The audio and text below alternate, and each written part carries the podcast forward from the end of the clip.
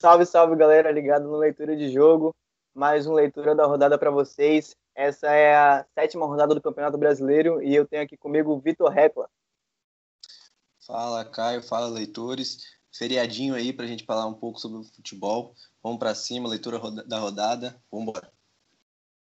É isso aí, sem mais delongas, vamos para o primeiro jogo dessa rodada. Flamengo 2, Fortaleza 1. Flamengo que está voltando aos seus bons tempos, né? Everton Ribeiro marcou de novo um golaço, na minha opinião, digno de um dos melhores gols do, do Campeonato Brasileiro. Tudo bem que é só o início. E o Gabigol voltando a marcar, né? Já é o seu quarto gol em quatro jogos. O que, que você achou desse jogo, Vitor? É, é bom, né? Jogando, né? Ele é craque demais. É, todos os elogios. E o Gabigol mostrando que é artilheiro. Ele ficou no banco, entrou no segundo tempo aí e marcou o gol, né? Um, um lance de puro centroavante que o lateral João Lucas cruzou para trás e ele de primeira chapou. É, mas o Fortaleza também, o Caio ressalto que ele jogou bem a partida, encontrou muito, muita facilidade pelo lado direito ali com o Isla, né? O Cristiano Osvaldo aí, sempre ele com muita velocidade, dando oportunizando, mas eu falo também sobre a estabilidade do Rogério Senna, né? Do time assim que oscila bastante. Já pelo lado do Flamengo, ele se encontrou com o estilo de jogo do Domenech, claro que é o início apenas do trabalho, mas já dá para ver é, as nítidas é, mudanças que o treinador colocou. É muito difícil ser o Flamengo de 2019, mas já vem é, voltando aí a dar novamente alegria à torcida. E o que você achou da revolta do Gabigol no final do jogo? Ele parece que ficou meio chateado com a reserva. O que você acha desse desse troca-troca que o Domi está fazendo no elenco do Flamengo nesse rodízio? Eu acho natural pelo campeonato, pelas condições que o campeonato impõe. É muito jogo, jogo. Então, acho que ainda assim tem precisa necessita desse rodízio. Mas eu acho que o Gabigol exagerou um pouco, porque ele é matador nato, então ele naturalmente é o titular da posição, mas tem que dar oportunidade para quem está jogando, para quem está dando sequência. O Pedro entrou, resolveu contra o Bahia, mereceu a chance de titular. Claro, o Gabigol vinha jogando bem, mas também está um pouco acima do peso, assim. Ele não, não afirma isso, né? Ele meio que esconde, mas nitidamente dá a ver que ele não é o mesmo Gabigol de 2019. Exatamente. Dando sequência para o segundo jogo da rodada, Corinthians e Botafogo o Calu que fez o seu primeiro gol pelo, pelo fogão, né? O VAR também teve interferência na partida e o jogo acabou ficando 2 a 2 Qual foi a sua análise desse jogo? É um lance polêmico ali no pênalti ali do Corinthians, né? É, assim, um lance muito interpretativo a questão, mas aí, mais uma vez, na, no, no, meu ver, o VAR foi prejudicial para a equipe do Botafogo, e mas eu pontuo algumas coisas positivas do Botafogo, que foi um time muito reativo, um time que buscou se impor dentro de campo, jogou até melhor o primeiro tempo contra o Corinthians e acabou dando um vacilo ali novamente, né? Desde, novamente contra o Flamengo já havia acontecido e agora contra o Corinthians tomar o gol nos acréscimos e perder aí três pontos preciosos. Mas aí eu falo também da questão do jogo, muito decisivo, a bola sobra para ele dentro da área. Ele é um dos melhores centroavantes aí do Campeonato Brasileiro e que não perdoa, né? Então é isso. Eu acho que o Corinthians pode jogar o melhor com o futebol do Thiago Nunes, ali precisa um pouco mais do Luan, do Ramiro ali, que são peças importantes no time, mas eu também vejo um ponto positivo do Botafogo, apesar de empatar bastante, mas é sempre bom pontuar no Campeonato Brasileiro. Com certeza, ainda mais fora de casa, né? Sabemos que é difícil enfrentar o Corinthians lá na, lá na arena. Dando sequência, tivemos um jogo que pareceu mais um MMA do que futebol. Ceará 0, Santos 1. Tivemos cinco expulsões nessa partida, né? Três para o lado do Ceará e dois para o lado do Santos. E o Felipe Jonathan marcou o único gol da batida, dando a vitória ao time Santista. É isso. O Felipe Jones, que é um lateral muito regular, então sempre faz boas partidas e aparece muito bem no ataque, já é o segundo dele, gol dele na competição. E o Cuca que ajustou essa equipe bagunçada do Santos, né? Começou muito mal o campeonato e agora vem se dando uma estabilizada na competição. O Ceará, que foi campeão, é, campeão da Copa do Nordeste, não apresenta o mesmo futebol que apresentou na competição. É, regional, mas ainda assim é um time muito rápido e tem boas experiências no ataque. Aí é normal, ao meu ver, perder certos jogos em casa, mas é, como você ressaltou aí, as expulsões pesaram bastante e talvez poderiam ter, é, os jogadores em campo poderiam ter contribuído para pelo menos a equipe cearense alcançar um ponto. Dando sequência, Bragantino 1, Palmeiras 2, o Palmeiras que vem aí buscando é, um, um, elenco fixo, né? O, o Lucha está está testando os garotos. O Gabriel é, Verão já, já resolveu nessa partida, né? Sabemos que o Patrick resolveu nas partidas anteriores e é o elenco do Verdão aí mostrando mostrando sua força, né? A base do Verdão vindo forte. Sim, Caio, exatamente. Eu ia ressaltar a mesma coisa sobre o Gabriel, Gabriel Veron. Ano passado, na, na Copa do Mundo Sub-17, ele foi um dos destaques da seleção. Entrou bem na equipe. Esse ano teve uma lesão, retornou agora, mas mostra que tem muito potencial. Apenas 18 anos e conseguiu resolver a partida. Do lado do Bragantino, para mim é uma decepção. Um clube que tem é, sérios, é, grandes recursos financeiros né, para a temporada e eu achei, eu achava que poderia apresentar algo mais. Claro, estamos ainda no início da competição, mas oscila bastante, não consegue dar uma sequência e, ao meu ver, errou na contratação do Maurício Barbieri. Ele, a gente já viu aí outros resultados dele, como no Flamengo, no CSA, foram positivos e poderia ter é, contratado alguém que pudesse encaixar o melhor estilo do Bragantino que a gente viu. Tem o gol do Claudinho, né, que é um bom jogador desde o ano passado na Série B que vem boas atuações, mas ao meu ver é decepcionante essa, esse início é, ruim do Bragantino.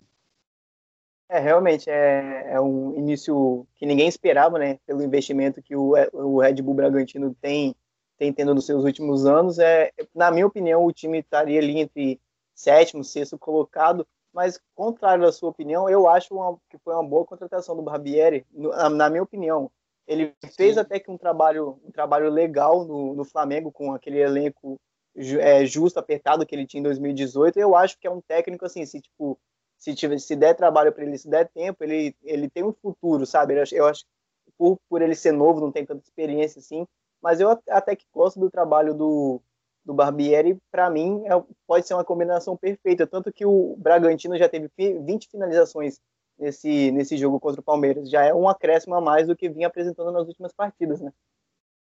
Sim, é, exatamente. Eu não gosto muito do trabalho do Barbieri, mas, assim, é, eu, olhando para esse ponto, você tem razão, ele é um time que não tem muitas exigências, assim, então ele pode ter uma condição melhor de trabalho e apresentar o que não apresentou nas outras equipes. É, tudo é o tempo vai dizer, né? Vamos ver assim nos próximos capítulos.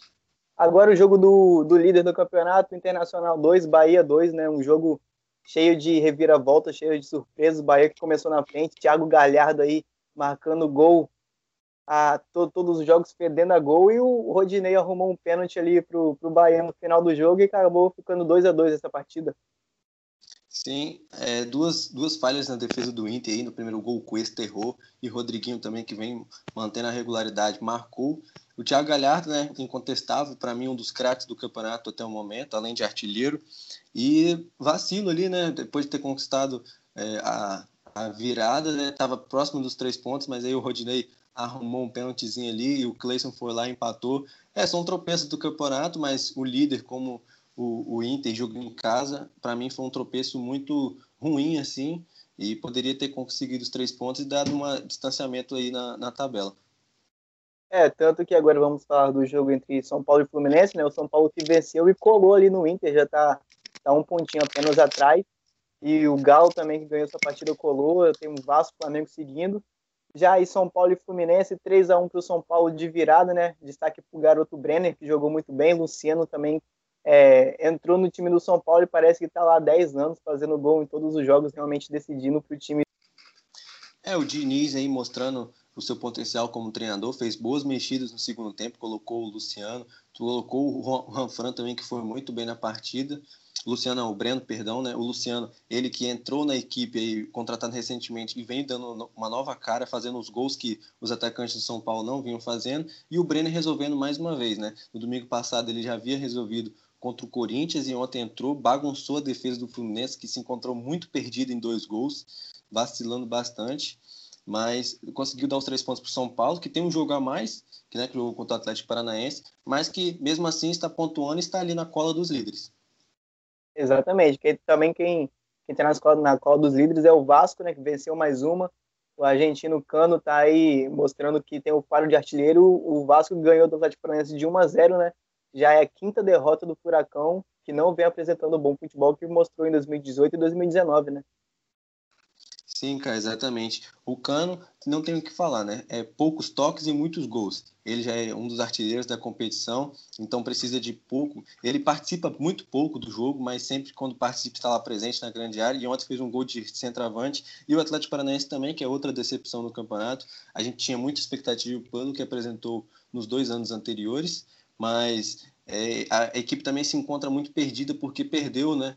É, muitas peças importantes, como o Léo Pereira, o Bruno Guimarães, né, que eram jogadores ali é, fundamentais para a equipe, e a, com o Eduardo Barros agora não se encontrou ainda, já teve o Dorival expulso, é, demitido né, recentemente, e briga ali na parte de baixo, o Furacão ainda que precisa mostrar muito, já que participa de três competições muito importantes no calendário desse ano. Realmente, o calendário ainda mais que, que é apertado, né? Vamos ter jogos domingo, quarto, domingo, quarta, sem, sem parar, sem descanso nenhum. É, e já nessa sequência de times que estão desapontando nessa, nesse início de campeonato, tivemos Atlético Goianiense 1, Grêmio 1. O Grêmio que só tem uma vitória em sete jogos é realmente uma situação bem complicada do, do time do Renato Gaúcho, né? É assim como o Botafogo, o Grêmio é um time que empata bastante e tem jogando futebol que não me agrada muito, né? É muita bola cruzada para dentro da área para tentar o Diego Souza é, resolver ali. E tem bons jogadores, né? Como o PP, o Everton e o Alisson, que são jogadores rápidos que podem fazer a transição. E me incomoda um pouco esse estilo de jogo que o Grêmio vem apresentando. Espero, acredito eu também que o Renato Gaúcho não esteja gostando muito desse estilo de jogo e que precisa melhorar bastante, né? Tem Libertadores vindo aí, tem Copa do Brasil e empatar com o Atlético Goianiense, assim, é, é um maior resultado, ao meu ver, né? Porque o Atlético Goianiense começou bem ali, vencendo o Flamengo, mas depois disso só venceu. É, não, na verdade, perdeu ali para o Goiás e parece que depois daquela derrota desandou de vez e não vem mostrando bom futebol e está ali na parte de baixo da tabela, correndo sérios riscos de rebaixamento. É, realmente, tem sido uma situação, começo de campeonato muito difícil para o Grêmio, que tem que abrir o olho com três competições aí do mesmo jeito que o Atlético Paranaense. Dando sequência, temos o bom time do esporte, né, é, fazendo 2 a 1 um na equipe do Goiás, o esporte que, que vem mostrando sua força nesse início de campeonato brasileiro, gols marcados por Leandro e Marcos Vinícius, né? Além que o, o esporte ainda teve 17 finalizações é, ao gol e é uma boa crescente do time, né? Sim, cara, a lei do ex aí nunca falha. O Barcia aí é, fez o gol que jogava no Goiás, marcou o primeiro gol da equipe pernambucana. E contando aí com as é, artimanhas né, do Jair Ventura que a gente viu no Botafogo aí nos últimos anos, aquele time muito reativo que tem bastante velocidade para poder contra-atacar e vem mostrando aí, já são dois jogos, venceu o Grêmio na arena e venceu agora é, vence agora o, Goiás e se reabilita né, na tabela. Né? Começou muito mal o campeonato, né, oscilando bastante e sem a força da torcida né, nordestina vai perder bastante, mas que bom que o, o esporte está ganhando jogos em casa. E pelo Goiás, o Thiago Largue ainda não se encontrou, né, foi contratado recentemente, não deu, deu suas caras aí e apenas o, o Lanterna da competição venceu somente o seu rival o Atlético Goianiense. E dando sequência, Sim. o último jogo, último jogo da rodada, Coritiba 0, Galo 1, gol marcado do Eduardo Sacha, o Galo que, que vinha tendo uma boa sequência de, de vitórias, aí teve duas, duas derrotas seguidas e agora reencontrou o rumo das, das vitórias de novo, já é o terceiro colocado. É, esse estilo do São Paulo a gente viu no ano passado, que é um time assim, é, não que oscila bastante, mas que tem resultados inconsistentes assim.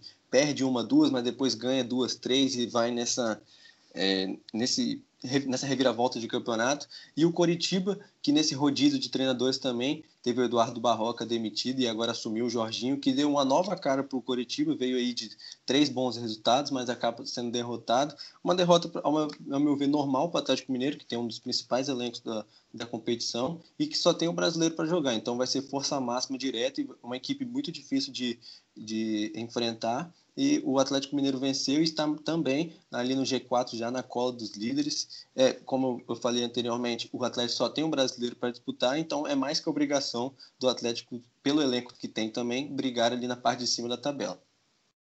Com certeza, é um dos favoritos ao lado de Palmeiras, Inter né, e Flamengo. E chegamos ao fim do, do nosso leitura da rodada. É, queria agradecer a presença de todos por estar acompanhando o nosso canal, é só, só nosso crescimento é, é muito importante para a gente esse apoio de vocês. Queria agradecer o Vitor Reco por estar aqui comigo mais uma vez. Valeu, Caio. É sempre um prazer estar aqui compartilhando informações com vocês. E vocês que gostaram, curtam, compartilham aí e deem sugestões, sempre aí é, alavancando a leitura de jogo. Obrigado, Caio, e até a próxima. É isso aí, galera. Até a próxima. Valeu.